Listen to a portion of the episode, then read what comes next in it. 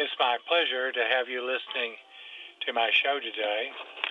It's my sincerest desire for you to get something from it that will make your life richer, fuller, and safer. My name is Reverend Wynn Henderson. As an ordained Christian minister and a retired medical doctor, I have a dual perspective to bring you content to solve problems in your life.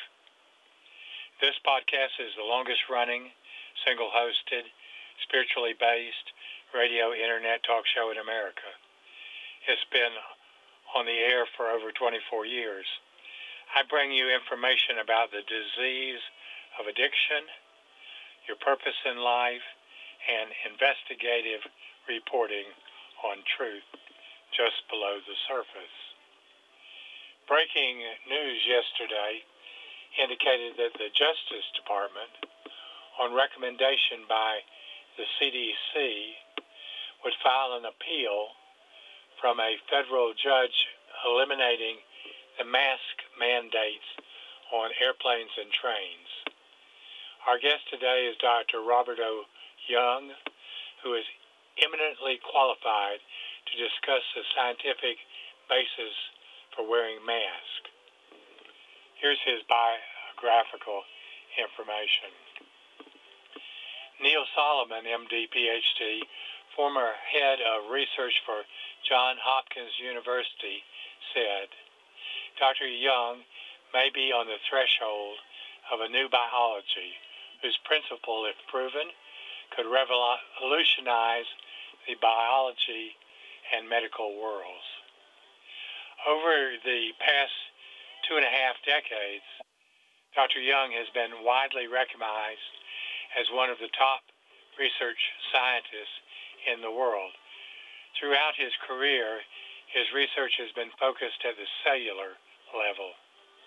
Having a specialty in cellular nutrition, Dr. Young has devoted his life to researching the true cause of disease and subsequently developing the new biology to help people balance their lives. Dr. Young has devoted his career to the discovery of the missing pieces necessary to complete the larger picture of health. He is the author of over 100 published peer-reviewed articles. His pH Miracle series of books have sold over 10 million copies, and they have been translated into 29 languages and are gaining a widespread following internationally in over 159 countries. In the 80s, following his schooling at the University of Utah, Dr. Young studied medical microbiology. In 1993, he received a master's in nutrition from the American College in Birmingham, Alabama.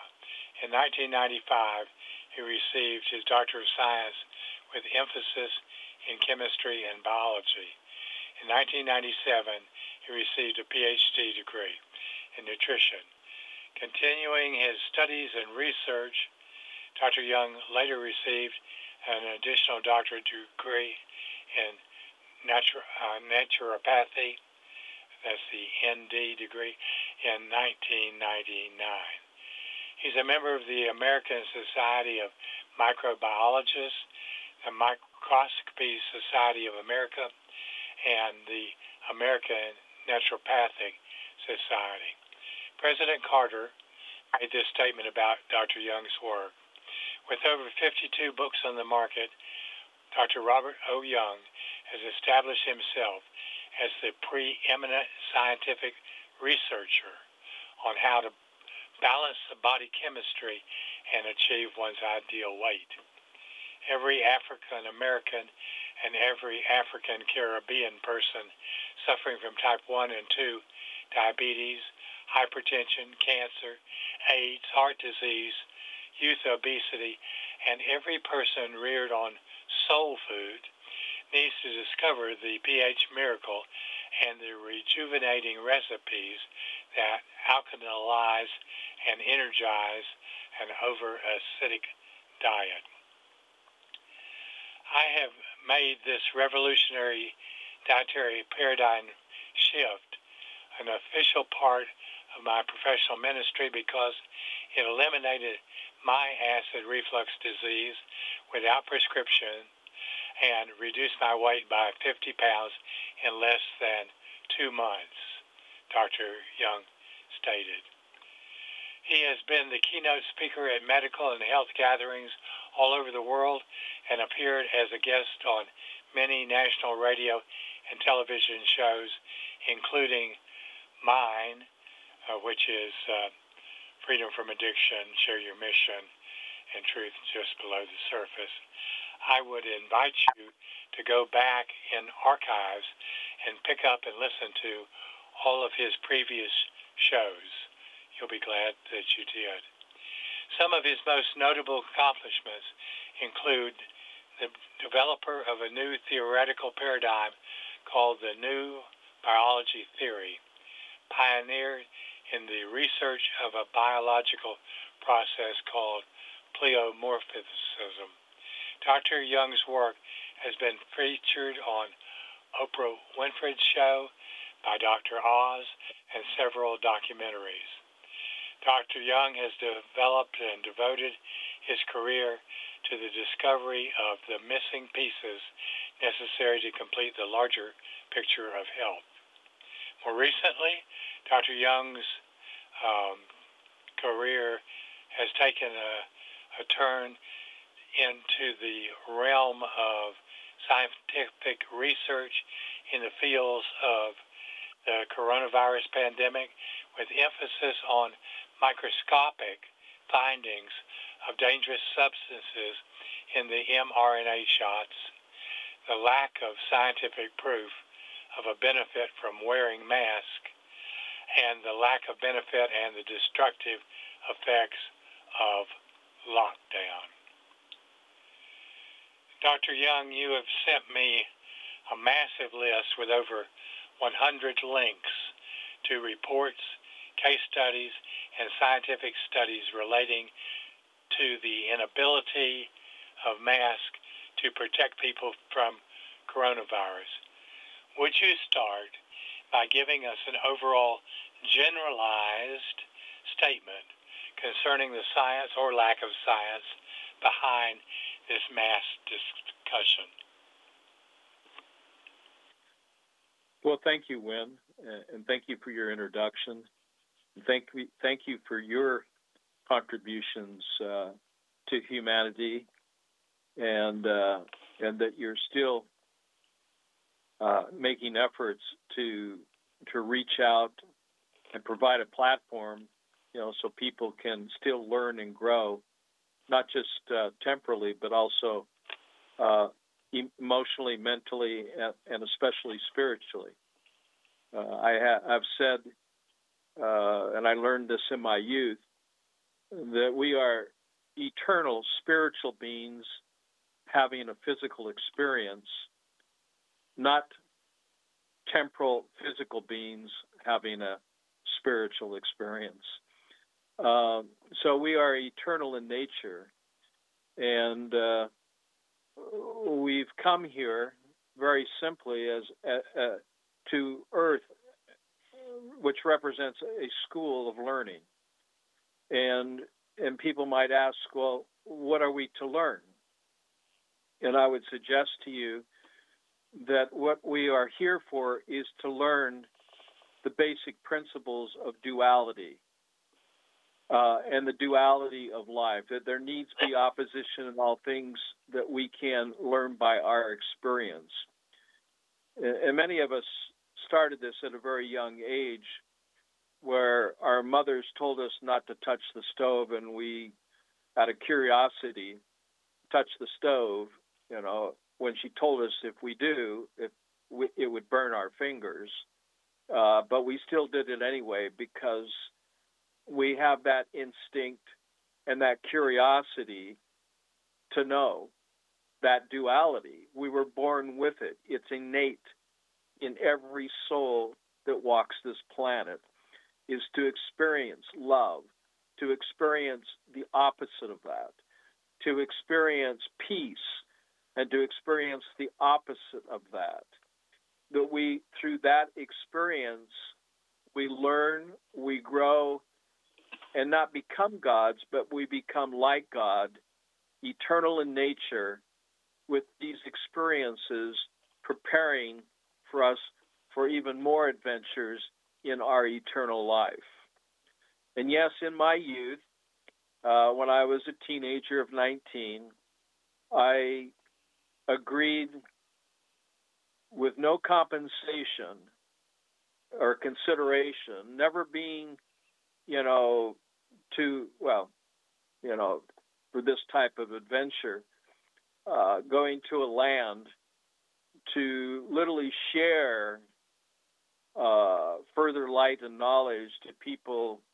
You know, uh, you know, I had the opportunity to be an ecclesiastic minister, a, a missionary, for several years, where I was able to, as a young man, uh, teach and share the eternal nature of who we really are and why we're here. There's three main questions that I think mankind and womankind have been asking since the beginning. Where did we come from? Why are we here? And where are we going? I would share with you that we know these answers and that you can know them and know that we are eternal in nature. And this part of our adventure is to help us grow and to become more like our Creator. While we're here, though, we do experience this duality of life. And unfortunately, some of this duality, you know, is is is displayed through the media and is very, very difficult. We're seeing that even right now. We're seeing what is happening to many places around the world, and specifically in uh, in a country called Ukraine. People that are our brothers and sisters, uh, whether they be in Ukraine or Russia or wherever they may be, and how that we attempt to get along with each other and how we treat each other. You know, and and of course, uh, uh, as the Beatles said in one of their songs, "All we need is love" is apropos to what is going on because love, even Albert Einstein said, is the primary ingredient in defining E equals mc squared. Energy equals matter.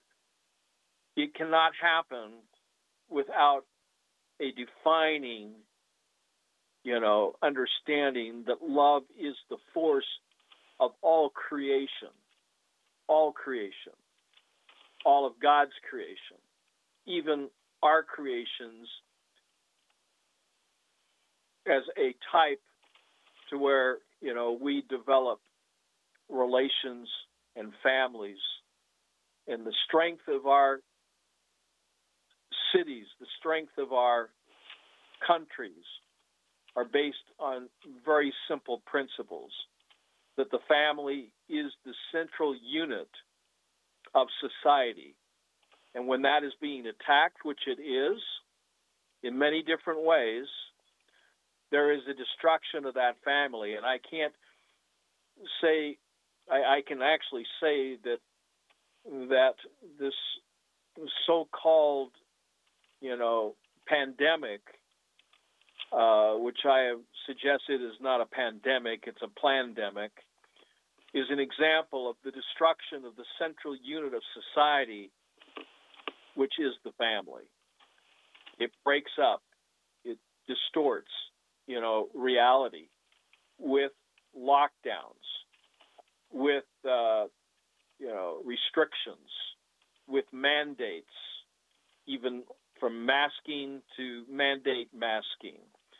And the confusion that we all feel and that our children sense, our, our, our treasure, as Walt Disney says, our children are our future, and they are literally being destroyed by these lockdowns.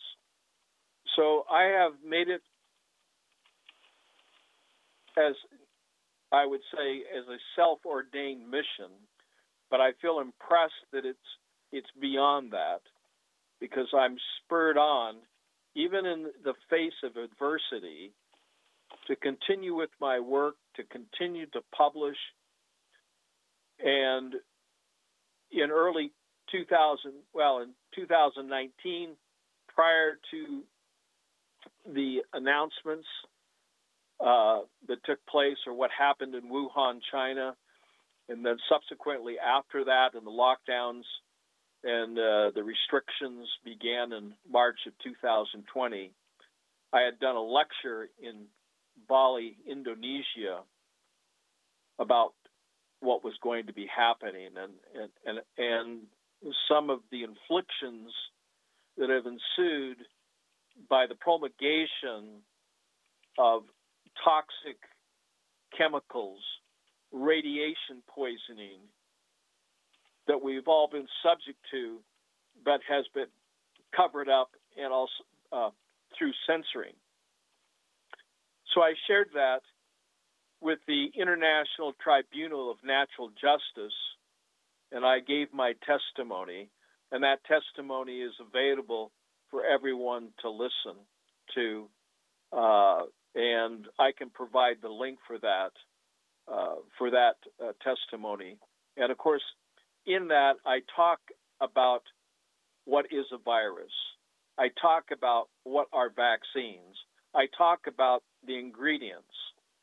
But something has uniquely happened that has never happened before in, in the development of uh, a, let's say, an agent in order to protect us from a so called infectious condition.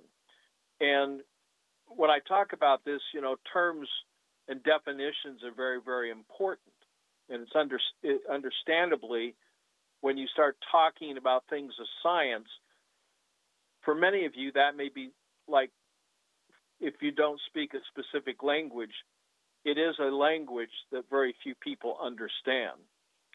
In my world is, is a world of looking under a microscope, which I believe is more powerful than any gun, to be able to see things that are in an unseen world that we call micro or nanoparticulates.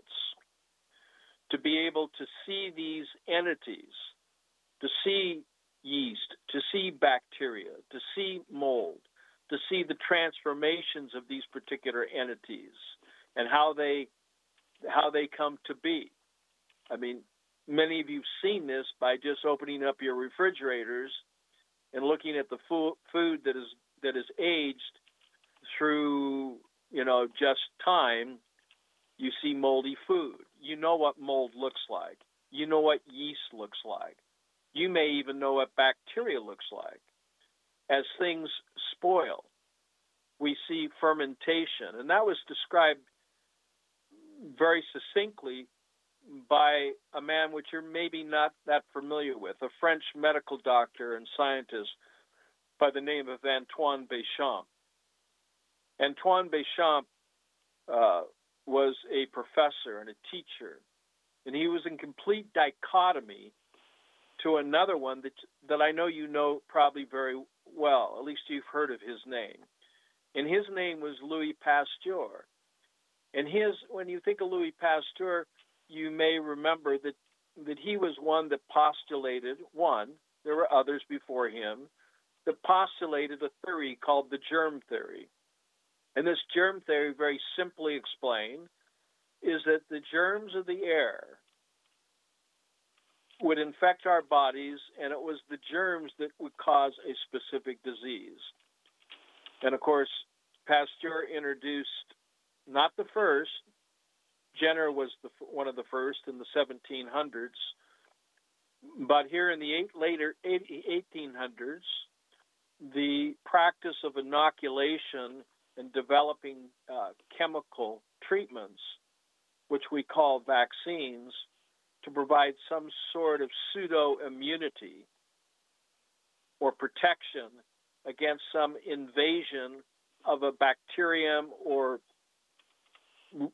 or a primitive bacteria. Back then they called it filtrable bacteria. It only the word virus only became popularized in the 60s. So it hasn't been around that long. In fact, if you look up the Latin for virus, the word virus translated means poison. And that's exactly what it is. It's not a germ, it's a poison. That's why you can't see it. That's why you can't isolate a organic form of any virus by whatever name it goes by, whether it be polio, whether it be Spanish flu, whether it be HIV, whether it be Ebola. These viruses in nature have never been isolated. So, in qualification, as we begin looking at mass, I would like you to, to understand specifically that viruses have not been scientifically isolated and therefore, because of that, do not exist in nature. And that which is being claimed as viruses are nothing other than combinations and cultures and fermentations of uh, everything from mice, reptiles, snakes, human, animal matter that has been altered and then patented and called a virus, as if this is exists in nature. So I, I would like to say, when initially before we get into the mass, because the mass become ineffective, useless in defending against something that has never been isolated and that does not even exist. And I know what you're thinking right now. Well, Dr. Young, why are people getting sick?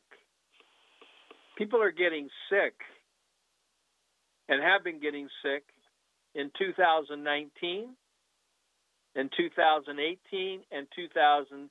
But I want you to know if you took the last five years of people getting sick, when Wuhan happened in December of 2019, and the United States and the CDC declared, okay, that there was a virus, a no- novel virus existed in nature per se that had mutated anyway, had was now being called coronavirus 19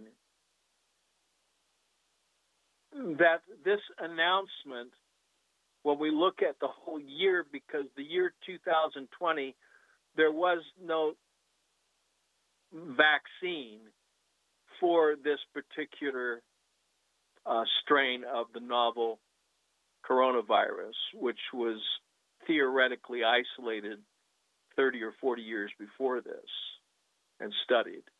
The bottom line is is when you take the 5 years prior to 2020 and the so-called pandemic there was no change in morbidity. There was no change in the no that in and there were in 2019, 2018. There, what was changed 2017, 16, 15? What had changed was the narrative. So, are we following the science using the gold standard? And the gold standard is how do we determine something is infectious, we have to use what are called postulates. And those are those are basic scientific procedures that we have to go through. Robert Koch, you know, set those up. They were they were amended in 1930 36 by Rivers, and part of that those steps is to when you find someone, an animal or human that is sick, you have to take out some of the fluid, and from that fluid, you have to isolate the so called, you know, organic material, the particulate. Okay. And in this case, you're going to be isolating the coronavirus. And in isolating that coronavirus, you then have to, once isolated and purified from all other contaminants, so all you have is this one isolate. And this has been wrongly defined. The definition has been changed in order to accommodate the fact that they have not, when I say they, science has not anywhere in the world, any place, any institution, have they been able to isolate and purify HIV, Ebola, you know, the Zika so called virus and now the so called coronavirus, and then take that purification, that isolation, and reinfect an animal or a human, or infect an animal and human, and create a sickness and the symptoms associated with that sickness that is identical to the original uh, symptoms. And and then once again you have to isolate that to prove that you actually have, have identified the causation that this isolation that has been isolated with the same genetics is identical and make and causing the same sickness or disease in a new host who was not before sick. This has never been done with any virus. Not a single time. We have letters from just about every country and every health department of those countries. And under the Freedom of Information Act, have written these countries and written these institutions, even not just their health departments, but even the universities and those who have published on this to show us or give us the scientific evidence of the isolation and then purification of Ebola, of HIV, of Zika, of Corona. We have now over 178 letters, of which I can provide you with, with the links that have declared even our own government and the CDC have declared from the departments there that handle these requests that they have no evidence of any isolation of the coronavirus, period. Okay, I know you haven't heard this probably before, and you're probably scratching your head. Why is Dr. Young announcing this, and how come we're not hearing about it? And of course, those are questions that can be answered, but not in this necess- in this discussion because what we're going to discuss today is the scientific evidence that shows, because we can show that there is no virus, and virology is based upon beliefs, not on the scientific method, and that wearing a mask is ineffective and literally harmful and completely useless in defending and protecting health. So, uh, my statement is this. There is absolutely no conclusive evidence supporting worldwide governmental claims that any and all of the restrictive measures work to reverse or reduce this so called viral transmission within its own basis is questionable, causing injuries or death. The scientific evidence of my own, of which has been published, and others below in this article that you can get a copy of through Wynn, uh, below confirms that we're going to be talking about today, confirms that lockdowns were ineffective, school closures were ineffective, mask mandates were ineffective, and masks themselves were and are infective. And here is the bottom line they are all harmful. Explanation mark. So, based upon this huge body of scientific research in this new article over the last several years, I have come to my final scientific conclusion. The so called worldwide government viral pandemic narrative and response was and is today purely political. There is absolutely no scientific gold standard evidence to follow other than to trust without verification. Trust that we're telling you tr- the truth with no verica- verification. And when I said, when I first started, that the microscope is more powerful than a gun, is because when I'm looking under a microscope and I'm seeing what I'm seeing and identifying what I'm identifying, no lying here, no deceiving here. The truth is the truth. So, what I did was I took many of the masks which are being worn. Okay? And we see all kinds of different masks out there. You know, we've seen surgical masks who's had uh, nanoparticle, that's what MP95, particulates 95, 95%, that's what they're claiming. Here again, that's a false claim. Uh, that the filtering efficacy of all of these masks, which I've looked under the microscope, which I've taken micrographs of these, so you can see that you could drive a bus. That's a metaphor.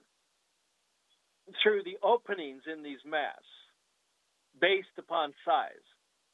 And this is when size does matter.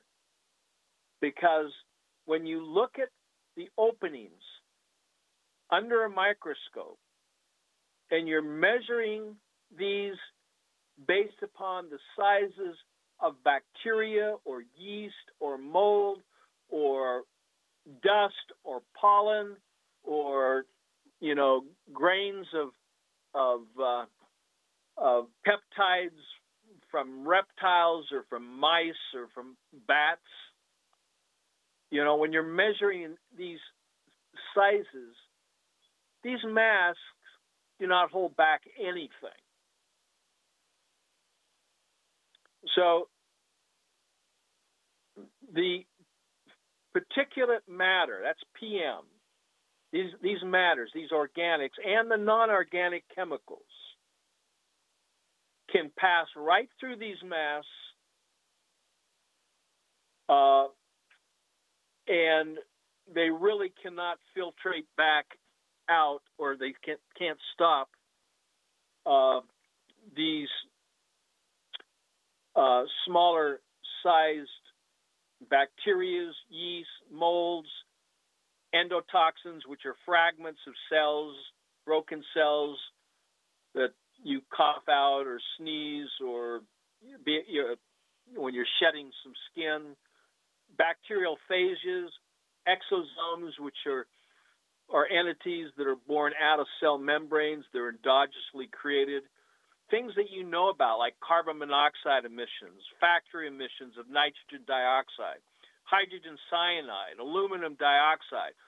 And one of the real culprits here, when you we think, well, what's causing all this?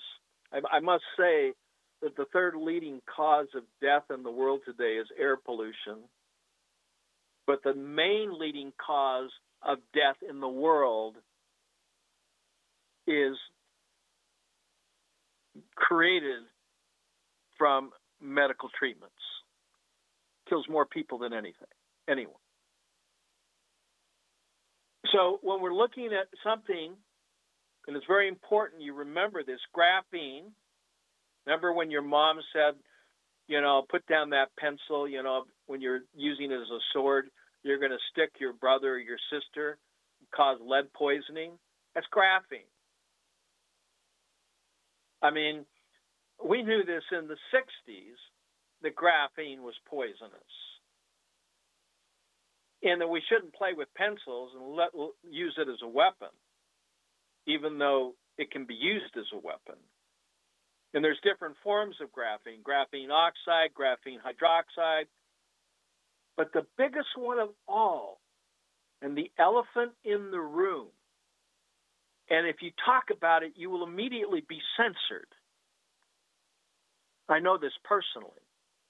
And that's when you start talking about radio waves and microwaves, or what are referred to as electrical fields and magnetic fields, or EMF, and the harm that EMF causes to cell membranes, to cell genetics, and its magnetism and its effect on the human biofield that I had the, the wonderful opportunity when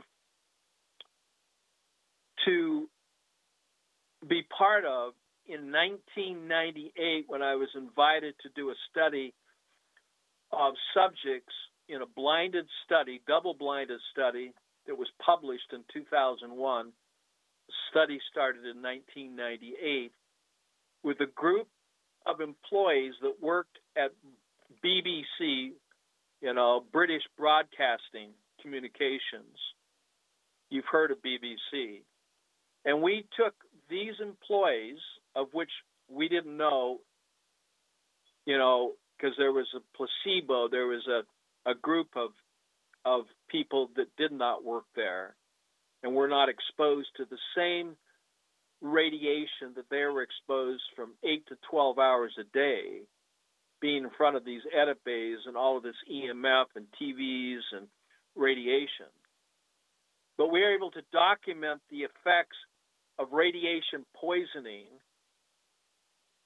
based on, you know, pulsating frequencies in the megahertz and and literally document that that, exposure and of course in the 60s the environmental protection agency EPA stated that being within six feet of your television set caused radiation poisoning was harmful, especially to children, and they needed to be at least six feet away. This is where this whole six feet comes in. So we're social distancing. So where did they come up with six feet? Why not 10 feet? Why not 12 feet? Why not four feet? Six feet. 1960s. Mom telling us once again don't stab your brother with a pencil and also get away from the TV, you know, because it's going to hurt you. Okay? And it does. It destroys the cones and the rods of the eyes. We know that because people are losing their eyesight of all the time they spend in front of their computers. It affects their eyesight. So, yes, six feet. You have to be away from this. Why? Because there's a field of energy. One field is electrical, and one field is magnetic. The electrical field is stopped by walls. The magnetic field goes through walls. it's the most destructive. And so that field can be measured, and we were measuring it. It's measured in Gauss, in this case, milligauss. And the EPA in the 60s says anything in excess of 2.5 to 3 milligauss causes cancer. Oh my heavens, when how many people know this? When we start talking about milligauss from the electrical magnetic cars that we're driving, and we're sitting on the driver's seat of these electrical magnetic battery run electrical cars, and we're literally sitting on a, in, in a closed in cabinet, you know, of, of something that's ranging anywhere from 50 over up to 300 milligauss, literally being poisoned by the very car that's supposed to help us is destroying our lives, and we're putting this, which is like a hundred times worse than smoking cigarettes. But at least we can see the smoke. And if we walk into the smoke filled rooms of a bar or in an airport where they have to contain this, nobody's containing the electromagnetic fields that we're exposed to every day. And if you want to know why we're getting sick, is because we're being poisoned with radiation. So let's not, let's just blame that on a virus that's never been isolated or purified, and don't talk about EMF because if you start talking about EMF, then what's the purpose of a mask mandate? Okay, made of any material unless it's lead lined. And there's not a mask that's going to stop this. Even the masks, which I show a picture to help with organics, it's called the, the Protect PT 100 full mask, full face mask, gas mask.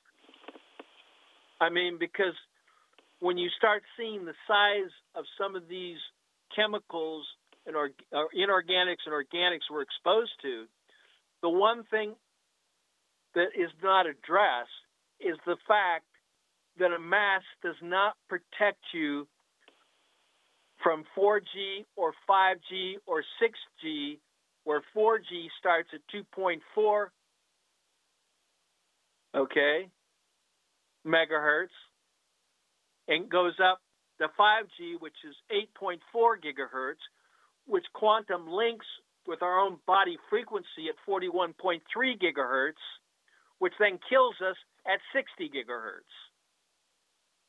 And if you look at some of the studies, particularly one of the articles that went through mainstream and, and the deaths of, of, uh, uh, of bird life, where thousands of birds just literally fall out of the sky when they turn on 5G. And uh, so these are the problems uh, that I've been researching now for over 25 to 30 years.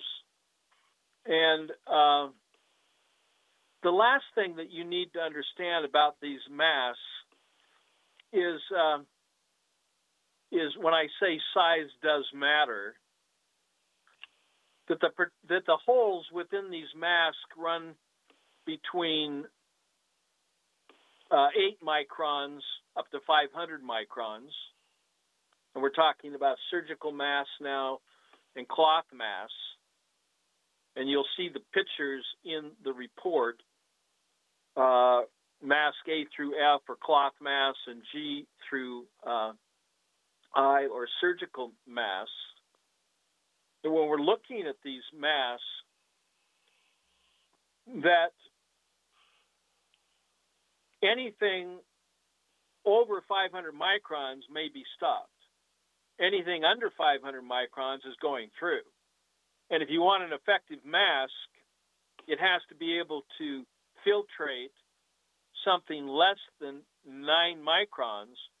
But if you want to filter graphene oxide, which I've identified is the main ingredient in the Pfizer AstraZeneca, Johnson and Johnson, and the uh, Moderna containing a capsid of poison.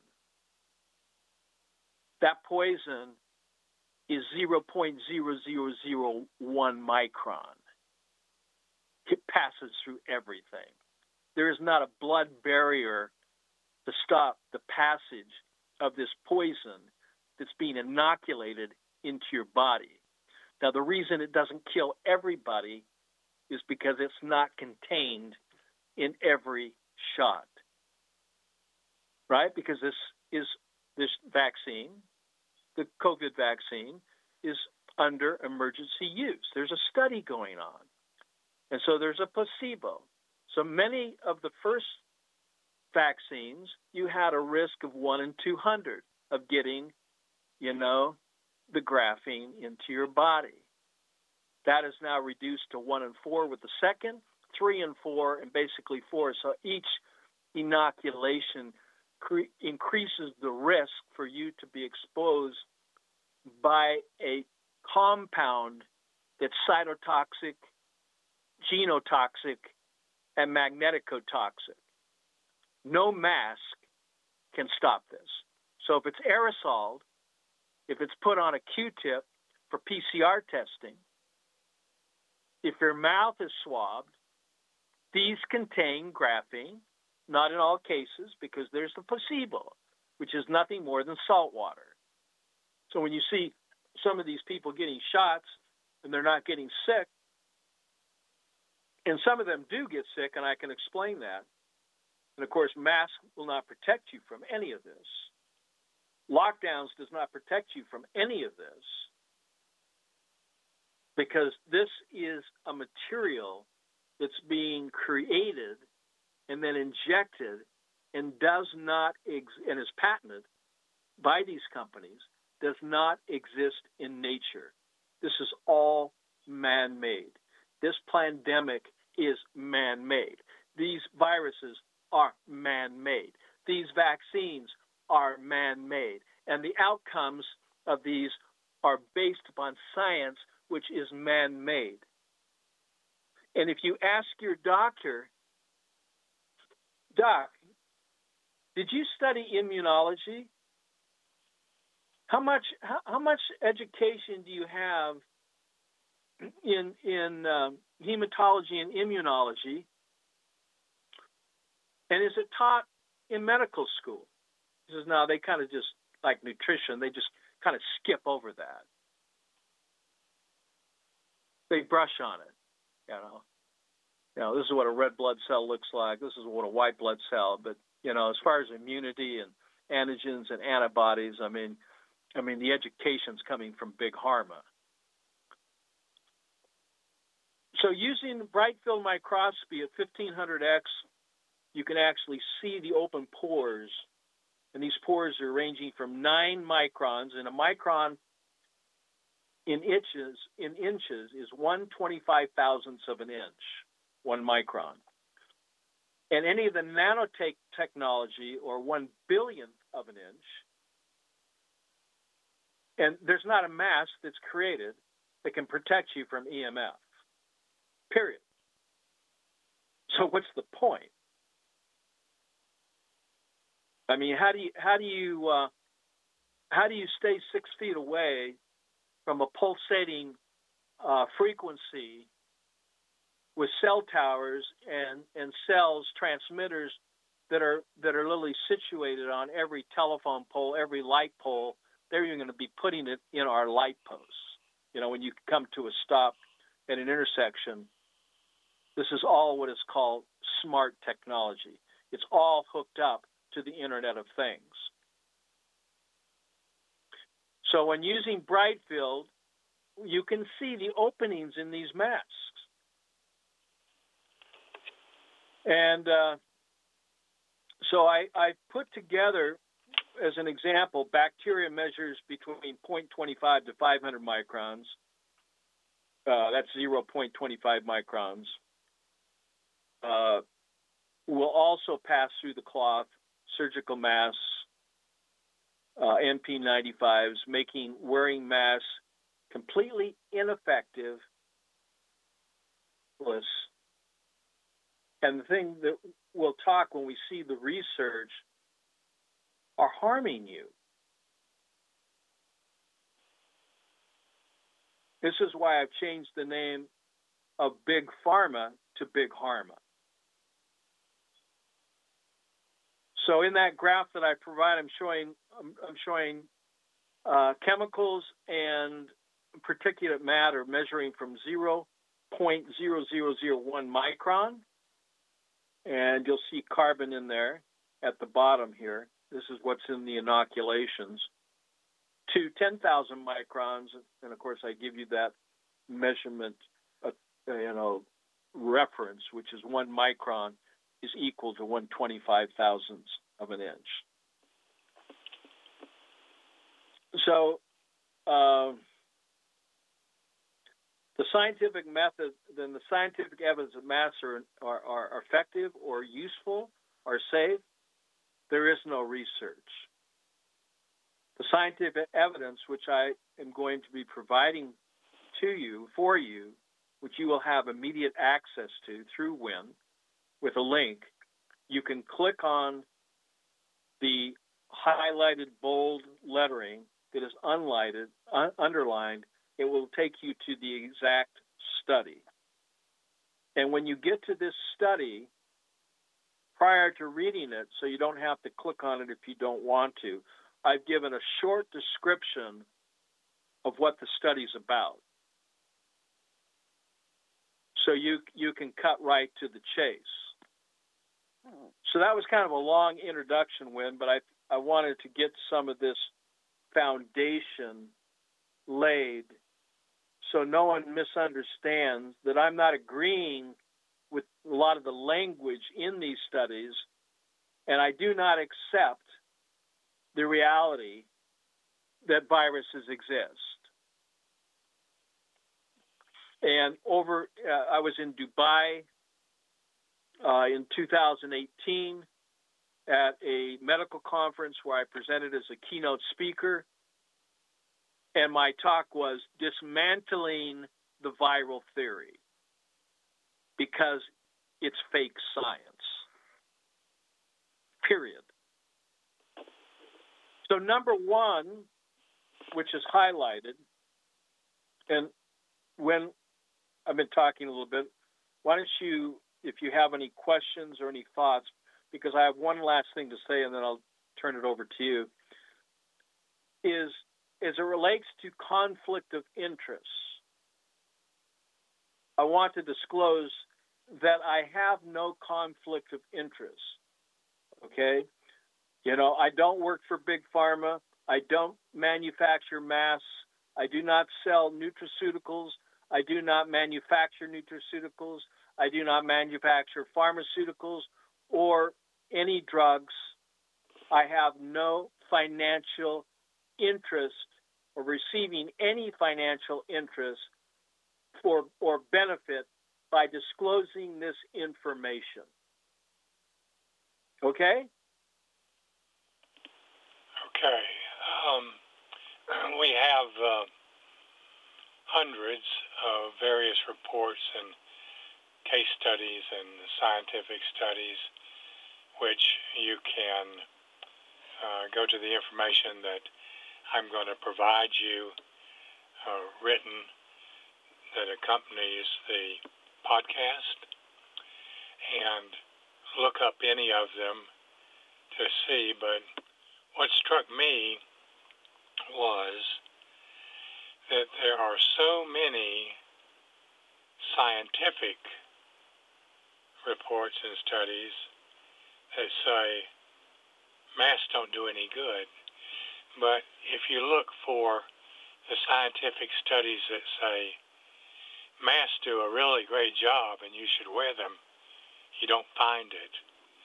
And and yet we have been indoctrinated as a bunch of sheep to believe what the consortium of individuals and groups, which includes politicians, uh, media news, technocrats, government health officials, eugenic proponents, socialists, and others who have that narrative and agenda that they want to promote, and they try to promote it 24 hours a day. So all you hear is one side of the discussion, and unfortunately, it's not the truth. Any viewpoint that does not match up with their narrative is censored, criticized, and ends up with reprisals.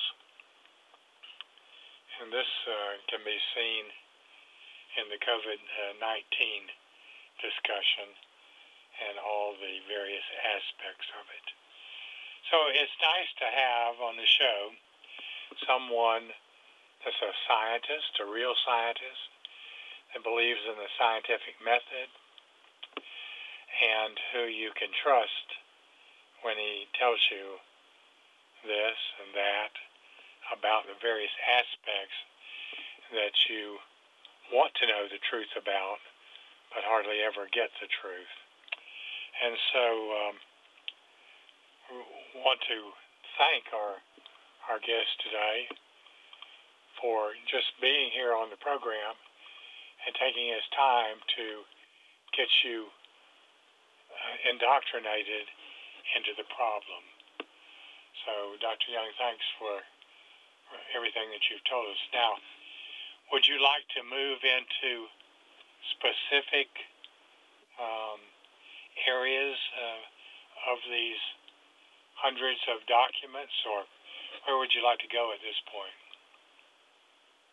Well, I would like to, to educate those uh, so that they can educate themselves of how to maneuver through this article because it is lengthy. There's over 165 references, and there's over 165, uh, you know, abstracts, you know, ref, uh, information summary of what this these articles are.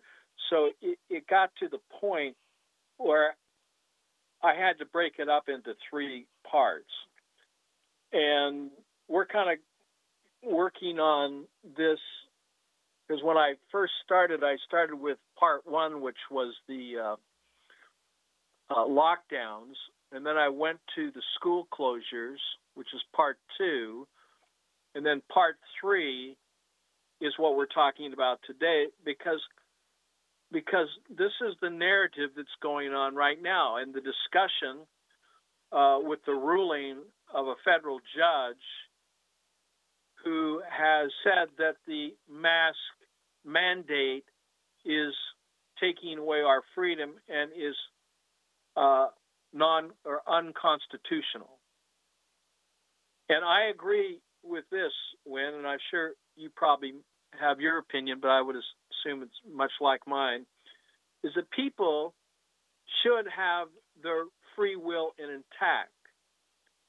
And by putting our trust into non elected officials at the CDC or at the WHO, the World Health Organization, uh, to determine or to write regulations or to to restrict without the voice of the people is tyranny. We didn't elect the CDC people, which is actually a lot of people don't know this, is separate. It's not part of our government. It's a separate entity. And yet it's treated like it's part of our government, as if it is the voice of government, as if whatever they declare should be then followed by every state in this nation, this great nation. This is so far from the truth. If they want to give their recommendation, give it. For those who want to follow it, great. Free will to wear a mask, free will to not wear a mask is what I fight for, regardless of your political affiliation. Doesn't matter. I will always fight for free will. So if one says, from a logical because what we're suffering from here is the virus, which translated as poisons, but we already have defined that, but from what is called fear. And I would like to say that fear is an acronym that stands for false evidence appearing real. And this is exactly a Luciferian concept to induce fear, false evidence, which appears real, to control people, because that's what it's all about. It's about control and manipulation. This is where the meaning in the in the gospels or in the scriptures that money is the root of all evil. It is when it takes away our free will. It is when it takes away our choice. It is when it takes away our life or our way of life. And so, as we think about this duality of life, and what is the opposite of fear? It's faith. And what does the acronym FACE stand for? The acronym FACE, FACE stands for First Attribute in Thinking Healthy. We need to displace this false narrative and the fear that has been placed upon us and transfer that to faith, which is the first attribute in thinking healthy, healthy, which is preserving the fight that is going on on a daily basis, you know, even in real time in Ukraine, where we have a faithful people that are pushing their fears aside and exercising to protect their free agency and their free right for their sovereignty, not only for their country, but for their bodies. The question I have for you are you willing to give up sovereignty to your body? Because when you put that mask on, you have given up your sovereign rights. You are now a sheep. You are now controlled. You are now being manipulated by an authoritarian, by a technocrat, by a lie. So, you're going to follow the science? Or are you going to be, you know, close your eyes, close your ears, close your mouth, and be subjected? Because I'd rather do what is right and suffer the consequences than live my life in fear when I know what I know. Absolutely. So when you so when you're going to this article and you see number 1 and you see the title of this paper. It was written in 2021 I've given the science science the scientists uh, Bundgaard it's a Danish study in English. One, this is the title of it. Effectiveness of adding a mask rec- recommendation to other public health measures to prevent SARS CoV 2 infection, which is now called SARS CoV 2 COVID 19 infection, in Danish mask wearers. Now, that sounds like a title that has a lot of problems. For example, yes, it's going to be talking about mask wearers, and they're going to be talking about COVID. But from my perspective, wait a minute, COVID doesn't exist. We're talking about infection, which actually is being caused by chemical and radiation poisoning. Will the mask protect? This is why the mask doesn't protect.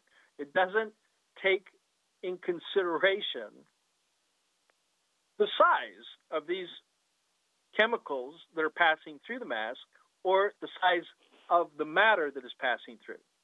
So they talk about this, and and so they they give statistics, and they tell us that there were 42 participants who uh, occurred in 42 percent participants recommended mass, 1.8 percent, 50 53 control participants, 2.1 percent. The between group difference was negative 0.3 percent percentage points, and we so we get some statistics on this. Summary of this multiple imputation accounting for loss to follow up yielded similar results. The recommendation to wear a surgical mask like the MP95 to supplement other public health measures, and I emphasize this, did not reduce the SARS CoV 2 19 infection rate among wearers by more than 50% in a community with modest infection rates, some degree of social distancing, and uncommon general mask use, close quote. As, as you're looking at the study, you may want to also consider a country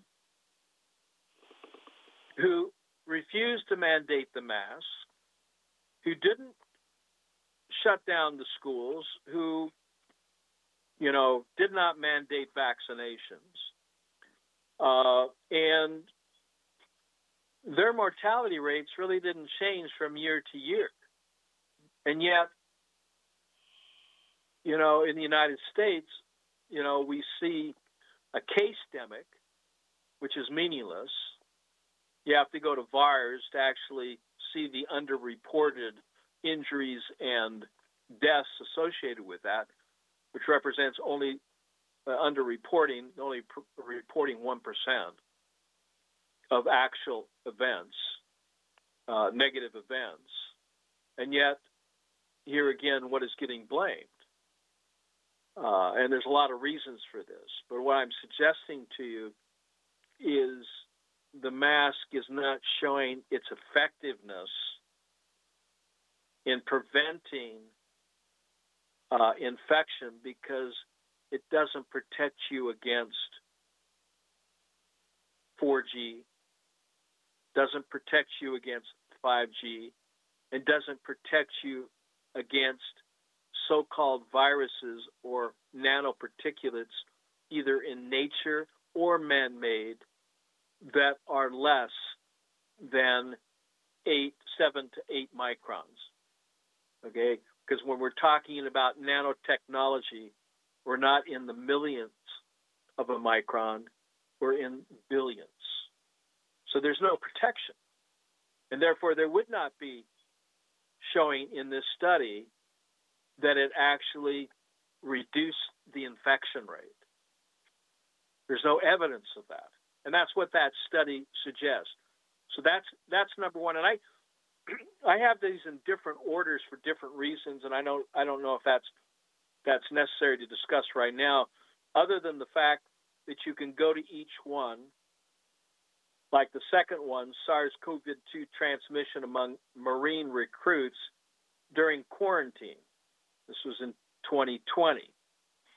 Uh, you might find that interesting. Number three, I'm not going to go through all of them right now, but just to give you an example, physical interventions to interrupt or reduce the spread of respiratory viruses, Jefferson in 2020. In this, uh, there is low uh, certainty evidence from nine trials. There was over 3,507 participants that wearing a mask may make little or no difference to the outcome in what they were studying are the symptoms from a so-called virus, here again does not exist, influenza. It's never been isolated, never been purified, never been shown to cause an infection when introduced into a non-sick animal or person. So there is moderate certainty evidence that wearing a mask probably makes little or no difference to the outcome of laboratory confirmed influenza compared to not wearing a mask. And this was in 3,500 people. The pool results of randomized trials did not show a clear reduction in respiratory viral infection, and I would like to change the word here to exposures to contributing agents like air pollution, like radiation, like uh, you know anything that we're exposed to in that air, whether it be uh, hydrogen, arsenic to titanium dioxide, whether we're drinking it or breathing it. Here again, there was no clear reduction, even though this stuff will pass through the respiratory, making you sick. And then all of a sudden, COVID gets blamed for this, even though there's been no increase of injuries or deaths in 2020.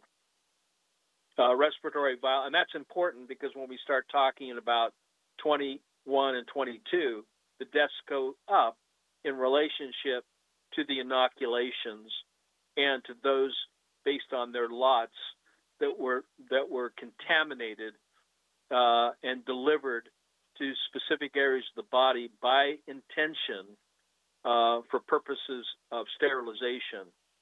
And uh, this is another discussion, but the pool results of randomized trials did not show a clear reduction in respiratory outfection. So disease is born in us and from us. We may have contributing factors, but cellular breakdown, pollution in the interstitial fluids of the lung causes lung cells to break down, and this breakdown causes congestion, of which can cause respiratory problems. So it's an outfection, not an infection. And of course, this was all this respiratory viral outfection. In the report, it says infection with the use of medical surgical masks during seasonal influenza.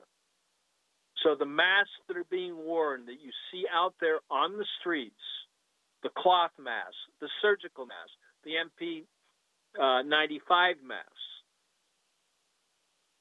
even the so-called MP100 masks, do not protect you from chemicals, radiation poisoning, okay, with particulates that are less than eight microns.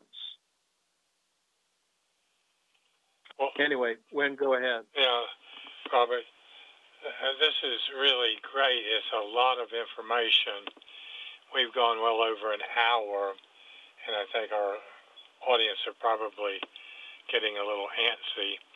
So I think we ought to wrap it up and tell them that we'll come back, hopefully within a week, to continue and tell more about why masks don't work scientifically and uh, let them make their own decision about that. Absolutely, Wynn. Thank you very much. Check out number uh, article number seven, masks for all, for all, everyone, anywhere in the world, for COVID 19. This is the name of the article. Not based on sound data, period. Right. Okay. Very important stuff. Tell them um, how to get in touch with you and uh, how to get more information that you can provide to them. Well, probably the the easiest way to get a hold of this work is through my scientific blog, which is at drrobertyoung.com. And of course, when you go there, that's my website. You just go to the top, there's a bar. It says scientific articles. You click on that, and that'll take you to a list of articles. There's over uh, 300 articles of which you can search by name or you can look at the top ones. Many of these articles that we're talking about, of course, on the face mask, uh, go back to, to 2019, 2020, 2021. This latest one that we're talking about is 2022. It's only a few weeks old, so you'll be able to see that at the top of the list. Uh, but you can put the word mask in the search, and it'll give you those articles that relate to masks. Okay? Right. So that's drrobertyoung.com.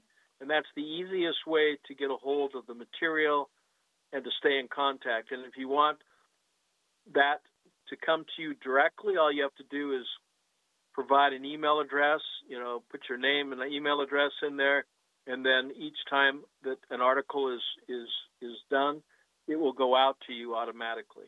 Right.